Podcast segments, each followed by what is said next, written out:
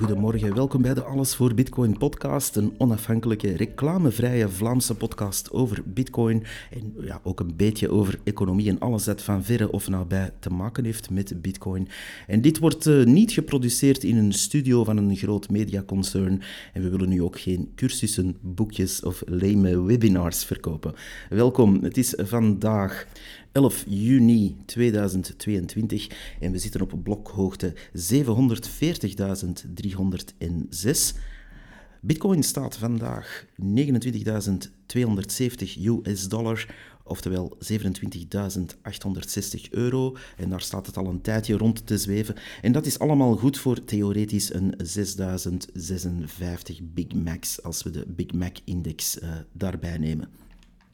We gaan in snel tempo over een paar nieuwtjes gaan en dan uh, call it quits, want uh, dit, is een, dit is gewoon een update-aflevering, omdat we ja, een beetje, zoals je weet aan de vorige aflevering, uh, in tijdnood zitten. Maar goed, we gaan er dus meteen in vliegen. Uh, Mempool.space, onze favoriete block explorer voor Bitcoin natuurlijk, die heeft een nieuwe versie. Sinds vorige week zijn ze daarmee beginnen testen en zag je daar af en toe al een glimp van. Maar vandaag is die eigenlijk officieel uit.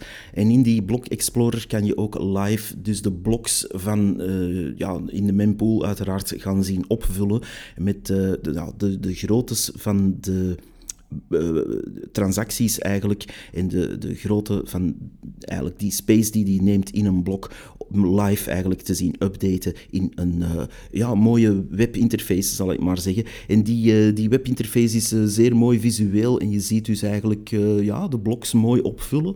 Voor mensen die niet goed weten hoe Bitcoin werkt, is dit eigenlijk een live presentatie van hoe dat eigenlijk in elkaar zit. Je ziet dus één voor één de transacties toegevoegd worden aan die bloks en dan uh, één voor één de bloks gaan ja, zien opvullen. Je, wat ook heel mooi is, als je bijvoorbeeld op een transactie zit te wachten, of je hebt die net uitgevoerd, kan je natuurlijk het transactienummer daar bovenaan ingeven. Um, en dan zie je dat ook live updaten waar die transactie ergens zit in de mempool. Met andere woorden, dan kan je ook een beetje inschatten live eigenlijk uh, hoe die gaat uitgevoerd worden. Wat natuurlijk ook weer bespaart uh, mensen die nogal een hoge transactiekost inzetten. Bijvoorbeeld als je zet, uh, het is 20 sats per virtuele byte die ik ga ingeven. Dan, ja, dan zit je tegenwoordig toch zeker de laatste dagen veel te veel te betalen aan de miners om die transactie uit te voeren. Want meestal kan je er tegenwoordig met één sats per byte ook wel door. En binnen een redelijke termijn zelfs. Maar met mempool.space kan je dat dus zelf opvolgen. En ik vind het heel, heel knap wat die gedaan hebben. Die hebben ondertussen ook uh, mensen als SmartBit, die ook een mooie visuele presentatie hadden, uh, helemaal uit de markt ge, ja, gekegeld eigenlijk, door gewoon een beter product te maken. Het is heel knap. Uh, zeker eens bezoeken voor diegenen, of de paar die dat nog niet gebruiken. mempool.space is the place to go voor uw Block Explorer needs. We gaan door met Stripe, uh, het fintech-bedrijf dat natuurlijk internet-API's eh, of internetbetalingen mogelijk maakt via zijn API, eh, wereldwijde betalingen ja, verwerkt. Die gaan in zee met OpenNode, een, een bedrijf dat natuurlijk, ja, zoals de naam zegt, nodes maakt voor Bitcoin-betalingen. En dit laat dus toe, deze samenwerking laat toe dat zij inkomende transacties bij bedrijven die Bitcoin ondersteunen uh, meteen kunnen verwerken en volledig via die Open Node app en dus de eigen nodes. Dat is uh, heel belangrijk om natuurlijk de privacy te verhogen en dat is natuurlijk ook twee giganten in de, in de Bitcoin space, zal ik maar zeggen, uh, die de handen in elkaar slaan. Stripe is natuurlijk geen kleine speler en Open Node is zo'n beetje de, ja, de de facto standaard aan het worden voor nodes en betalingsverwerkingen op het Lightning-netwerk. Dus dat, uh, dat wereldje, het Lightning-netwerk, is weer aan het groeien op deze manier qua implementatie, wat we natuurlijk meer dan toejuichen. Dan is er ook nog de fundmanager gigant Citadel. Die is intussen bezig met een eigen crypto-trading ecosysteem uit te bouwen, zoals het dan noemt, met veel uh, jargon en veel buzzwords. En ja, dat is de marketing blabla om eigenlijk te zeggen dat ze de, een aparte groep binnen hun fundmanagement firma gaan uh, laten focussen op een tradingplatform dat ze zelf gaan ontwikkelen en het uh, management van crypto in het algemeen, maar ja, de focus ligt hier duidelijk op bitcoin, te gaan uitbouwen. Er is een een goed artikel over verschenen, eerst in Coindesk, maar ja, de, de de informatie was wat karig, maar voorlopig uh, zien we daar toch weer wat bewegen. Wat natuurlijk nogmaals bevestigt dat de grote bankspelers en de grote fundmanagers stilaan echt wel ja, hun waarde beginnen vestigen in die Bitcoin-space. Wat, natuurlijk ook, wat natuurlijk ook zijn impact heeft op een aantal andere zaken in de markt. daar gaan we het straks nog over hebben. Een ander opvallend item was dat de Federal Reserve filialen in de US, uh, bepaalde daarvan, die hebben eigenlijk een eigen berekeningssysteem nu uh, om de inflatie op te volgen in de VS. En uh, het is eigenlijk opvallend dat ze daar dus voor producten als eieren bijvoorbeeld nu een berekening in bitcoin bijvoegen om duidelijk op te gaan volgen hoeveel iets stijgt in prijs. En dat niet alleen in US dollars gaan meten, maar ook in bitcoin. Beetje zoals wij doen met onze Big Macs. Um, ooit, ergens in 2015, heb ik zelf een uh, whitepaper geschreven voor een soort van indexsysteem. Een uh, bepaalde software die eigenlijk zou gaan opvolgen wat, bitcoin, uh, wat de bitcoin-waarde was voor een hele range producten.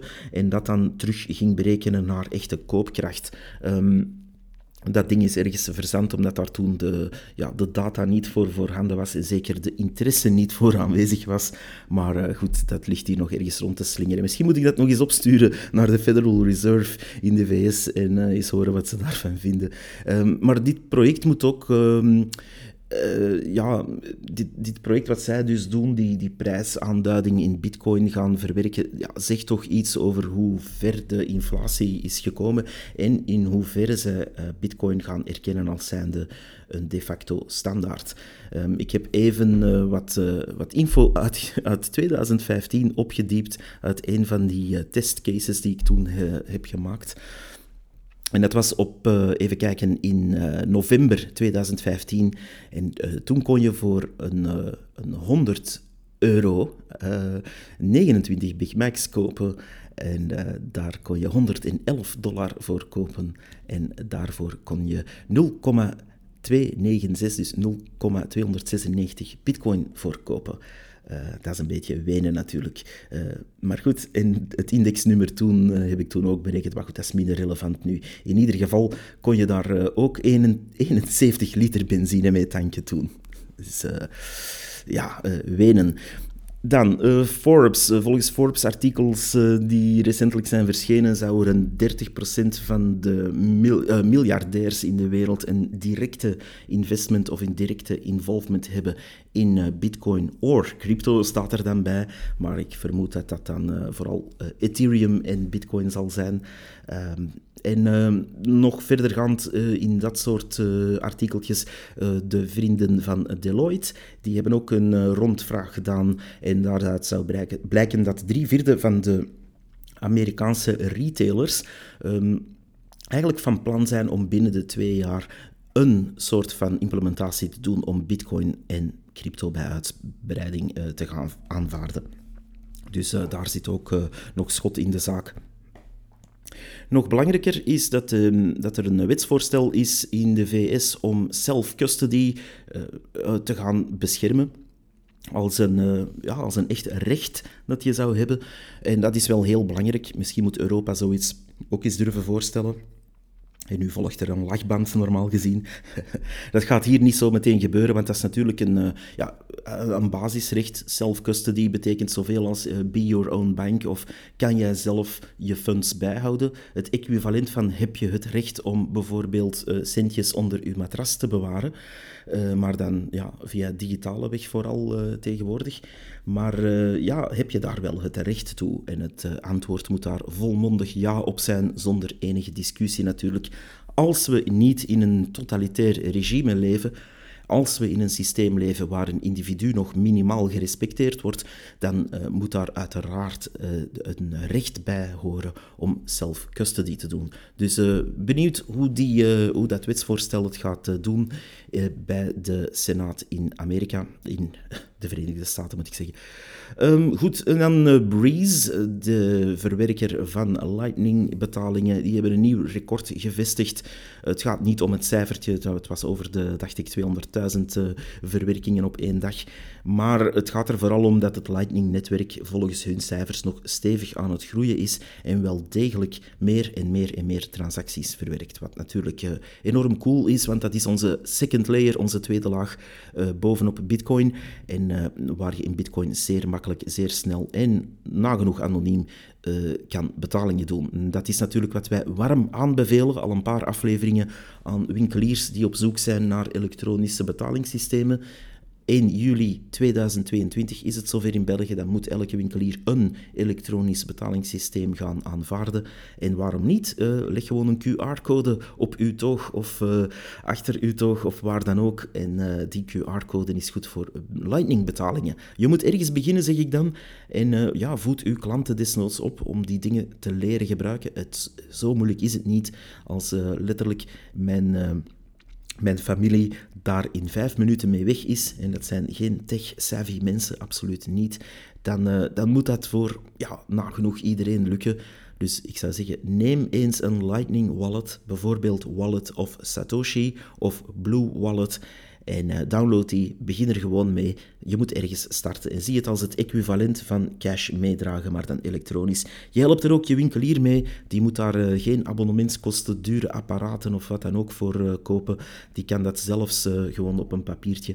we gaan niet nog eens Lightning chillen, maar Lightning begint meer en meer populair te worden. En ik zou zeggen, winkeliers, spring eindelijk eens mee op die kar. er zijn mensen genoeg binnen de Bitcoin-wereld en zeker ook bij de Belgian Bitcoin Embassy die u binnen de kortste keren daar op weg willen meehelpen. En er is informatie genoeg te vinden. Dus ik zou zeggen, zoek eens even erop. En um, ook in mijn eigen blog heb ik al uitvoerig uitgelegd hoe je daar, uh, daarmee aan de slag kan gaan. Dus uh, dat is op kimoraku.eu. En daar kan je, als je Lightning zoekt, een aantal artikelen vinden om daar mee, aan de start, om mee aan de slag te gaan, bedoel ik. Um, dan een ander nieuwtje. Zoals eh, we hebben verwacht is de Europese Centrale Bank nog eens eh, met haar rekenmachientje aan de slag gegaan. En ze hebben dus de key interest rates, zoals ze dan zeggen, met 25 basispunten, dus 0,25, eh, omhoog getrokken. En, eh, en die gaan dus ook de, de de aankoop van assets gaan stoppen in juli. Met andere woorden, de bijprintkraan gaat stilletjes aan een klein beetje dichtgezet worden. Hun quantitative easing, waar ze ongeveer een... Uh, eh, 12.000 miljard aan assets hebben bijgepompt, dat gaat eindelijk stoppen na zoveel jaar. Um, maar is het niet te laat?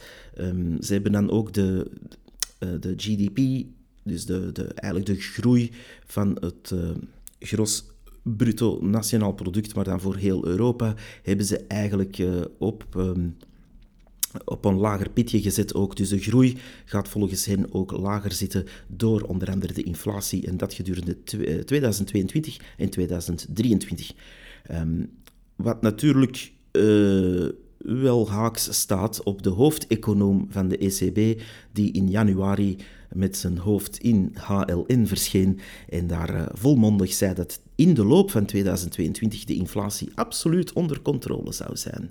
Dus ik denk dat ze bij de ECB eh, tussen al hun paparassen van Alex de Vries en uh, andere opstelletjes die ze soms binnenkrijgen van allerlei fake specialisten, misschien ook eens een rekenmachine moeten bijkopen. Want uh, ja, het, het, begint allemaal een beetje heel warrig te worden. En ik vraag me ook af wat de ECB als instituut nog voorstelt daar in dat mooie, grote, nieuwe, glimmende gebouw in Frankfurt. Wanneer je er telkens naast zit, wanneer je telkens ziet dat hun uh, ja, controle op de inflatie volledig aan het mislukken is.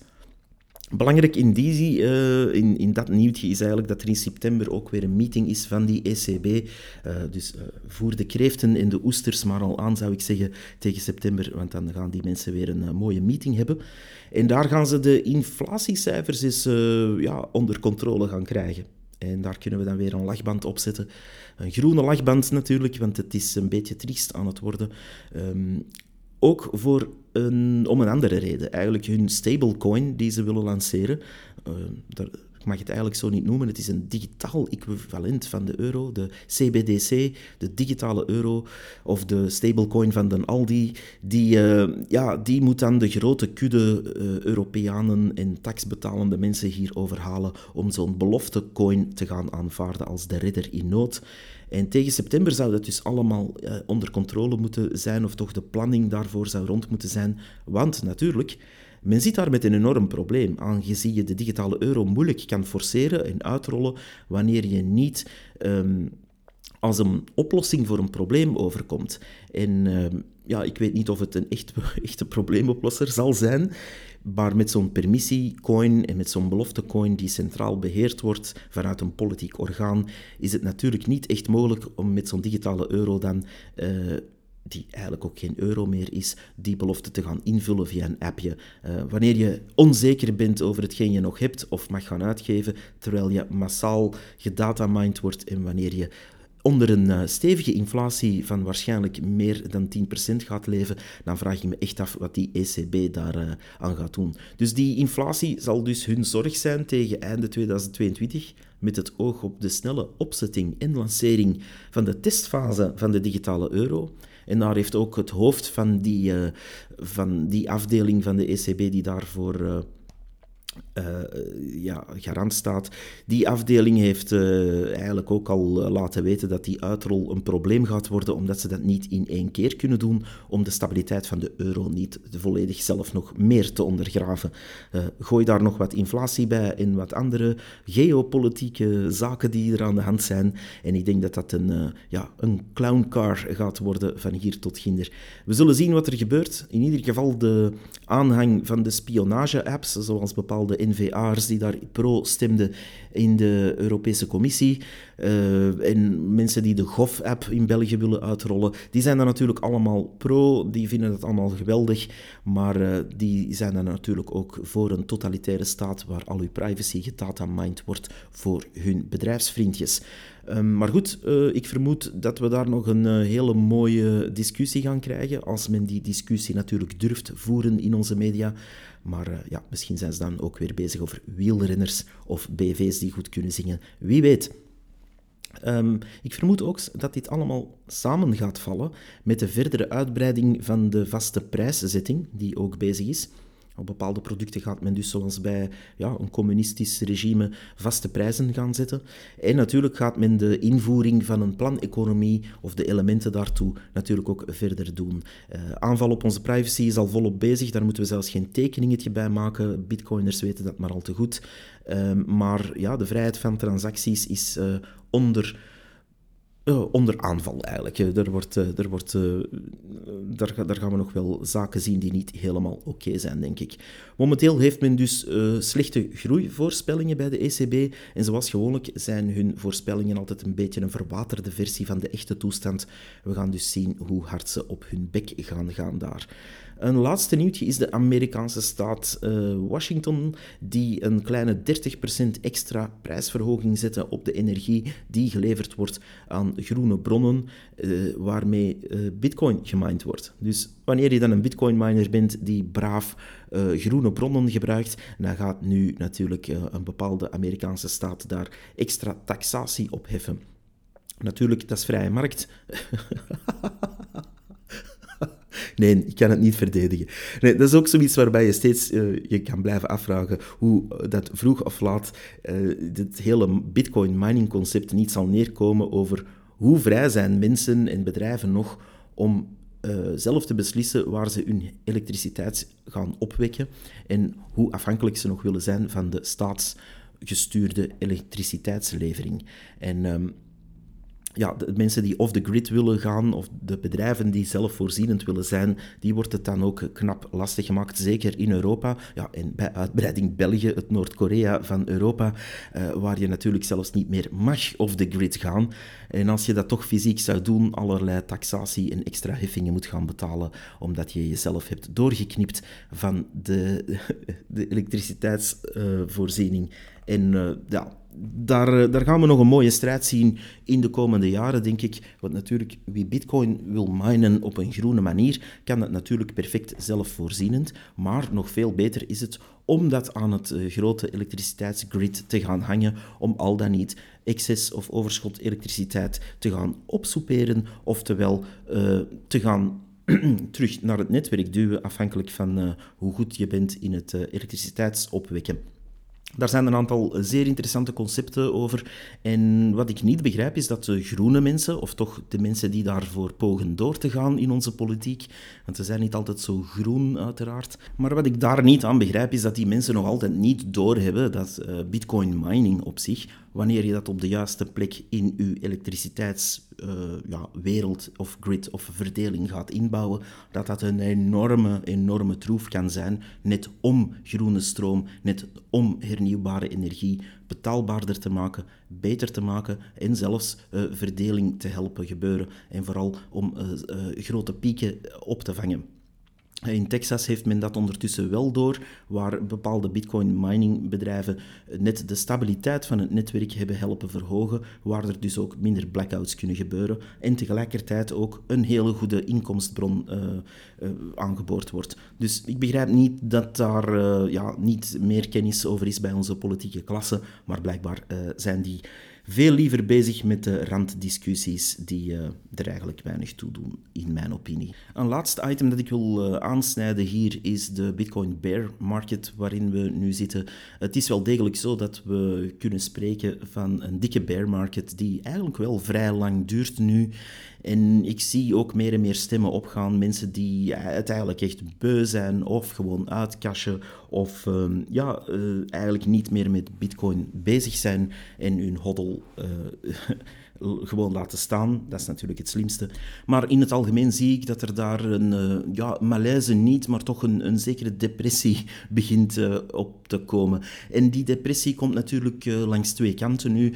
wanneer je het zelfs zonder de Bitcoin bear market ziet, zijn er natuurlijk heel wat mensen die ook in de traditionele markten, in de, op de aandelen markt bijvoorbeeld uh, niet echt floreren momenteel. Zeker mensen die zo op het einde van, laten we zeggen, 2019, 2020 zijn uh, ingestapt om, uh, omdat hun geld op de spaarrekening niks meer opbracht. Uh, ja, die mensen hebben via de televisie gehoord na tien jaar bullmarket dat het toch wel tijd werd om te beleggen. Daarom dat je ook zoveel beleggingsreclametjes ziet in, uh, op de radio en op de televisie. En dat is natuurlijk een vuistregel. Wanneer je heel veel reclame ziet over beleggen, en dat geldt even goed voor crypto en bitcoin in het algemeen, maar even goed voor de aandelenmarkten. Wanneer je daar te veel reclame over ziet om dus de Jan met de petten te overhalen, dan is het misschien tijd om uh, daar uh, zeer voorzichtig mee te zijn. Want dat betekent dat men de bottom scrapers ook aan het uh, aanboren is. Dat de winst vooral zit aan ja, die laatste Jannetjes en Miekjes ook nog te overhalen om in spaarcentjes erin te dumpen. Dus... Um, daar moet je altijd mee opletten. Uh, andere mensen zeggen, ja, maar het staat nu zo laag, dus het is net een goed moment om in te stappen. Dat laat ik aan die mensen om dat uh, te beslissen. Ik ben geen uh, financieel adviseur en evenmin een beursguru met een bad, bad haircut, zoals Paul Doren overlaatst. Man, man, even terzijde. Ik heb een foto gezien van Paul Doren op het VTM-nieuws van deze week en die zag er echt uit als een, ja een, een of andere zanger van een new wave band die ondertussen uh, eh, 40 jaar passé was en zijn schmink was vergeten op te doen. Jongens, jongens, uh, ik denk dat die man uh, zijn bear market ondertussen ook wel moet bijten. Eh, goed, uh, los van hoe die man eruit ziet, uh, als je daar natuurlijk je financiële en je beursinfo vandaan haalt, dan sta je minimum een jaar achter. En dan ga je natuurlijk altijd in het stof bijten. En uh, waarschijnlijk ook nog Dexia-aandeeltjes in je portfolio hebben steken. dus ja, dat is natuurlijk erg om te zien dat er heel veel mensen ondertussen echt wel onder water zitten met hun belegging, zowel bij bitcoin als bij aandelen. En dat is gewoon hard om te zien, maar de bigger picture in de oog houden. Bitcoin houdt eigenlijk, wanneer je ziet wat er aan de hand is op de markten, zeer, zeer goed stand. Uh, we zien ook dat wanneer je kijkt naar pakt twee, drie jaar terug, dat we dan effectief wel op een uh, ja, bijna stabiele manier rond die 30.000 dollar blijven zweven. Ik vermoed wel dat we daar ergens nog een knik naar beneden gaan zien, maar dat is maar puur mijn uh, vermoeden. En u weet het, ik zit hier met een clownsneus op en u moet mij niet serieus nemen. Maar uh, ja, het, het, is natuurlijk, uh, het is natuurlijk zo dat je moet, moet gaan inschatten hoe lang zo'n bear market nog kan duren. Want ergens zit daar natuurlijk een bodem in. En ergens gaan we de katapult terug zien losgetrokken worden.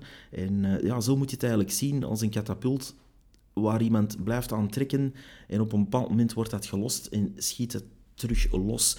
En in die bitcoin-markt zien we dat zeker gebeuren, elke keer opnieuw. Wanneer er zo'n uh, bear-moment aankomt, kan dat soms weken, maanden en één keer zelfs uh, anderhalf jaar tot twee jaar duren voordat het terug opveert. Maar als het dan terug opveert, gaat het wel zeer snel gaan, omdat dan ja, heel veel mensen zeer snel uh, ja, die inflows zien resulteren in hogere prijzen.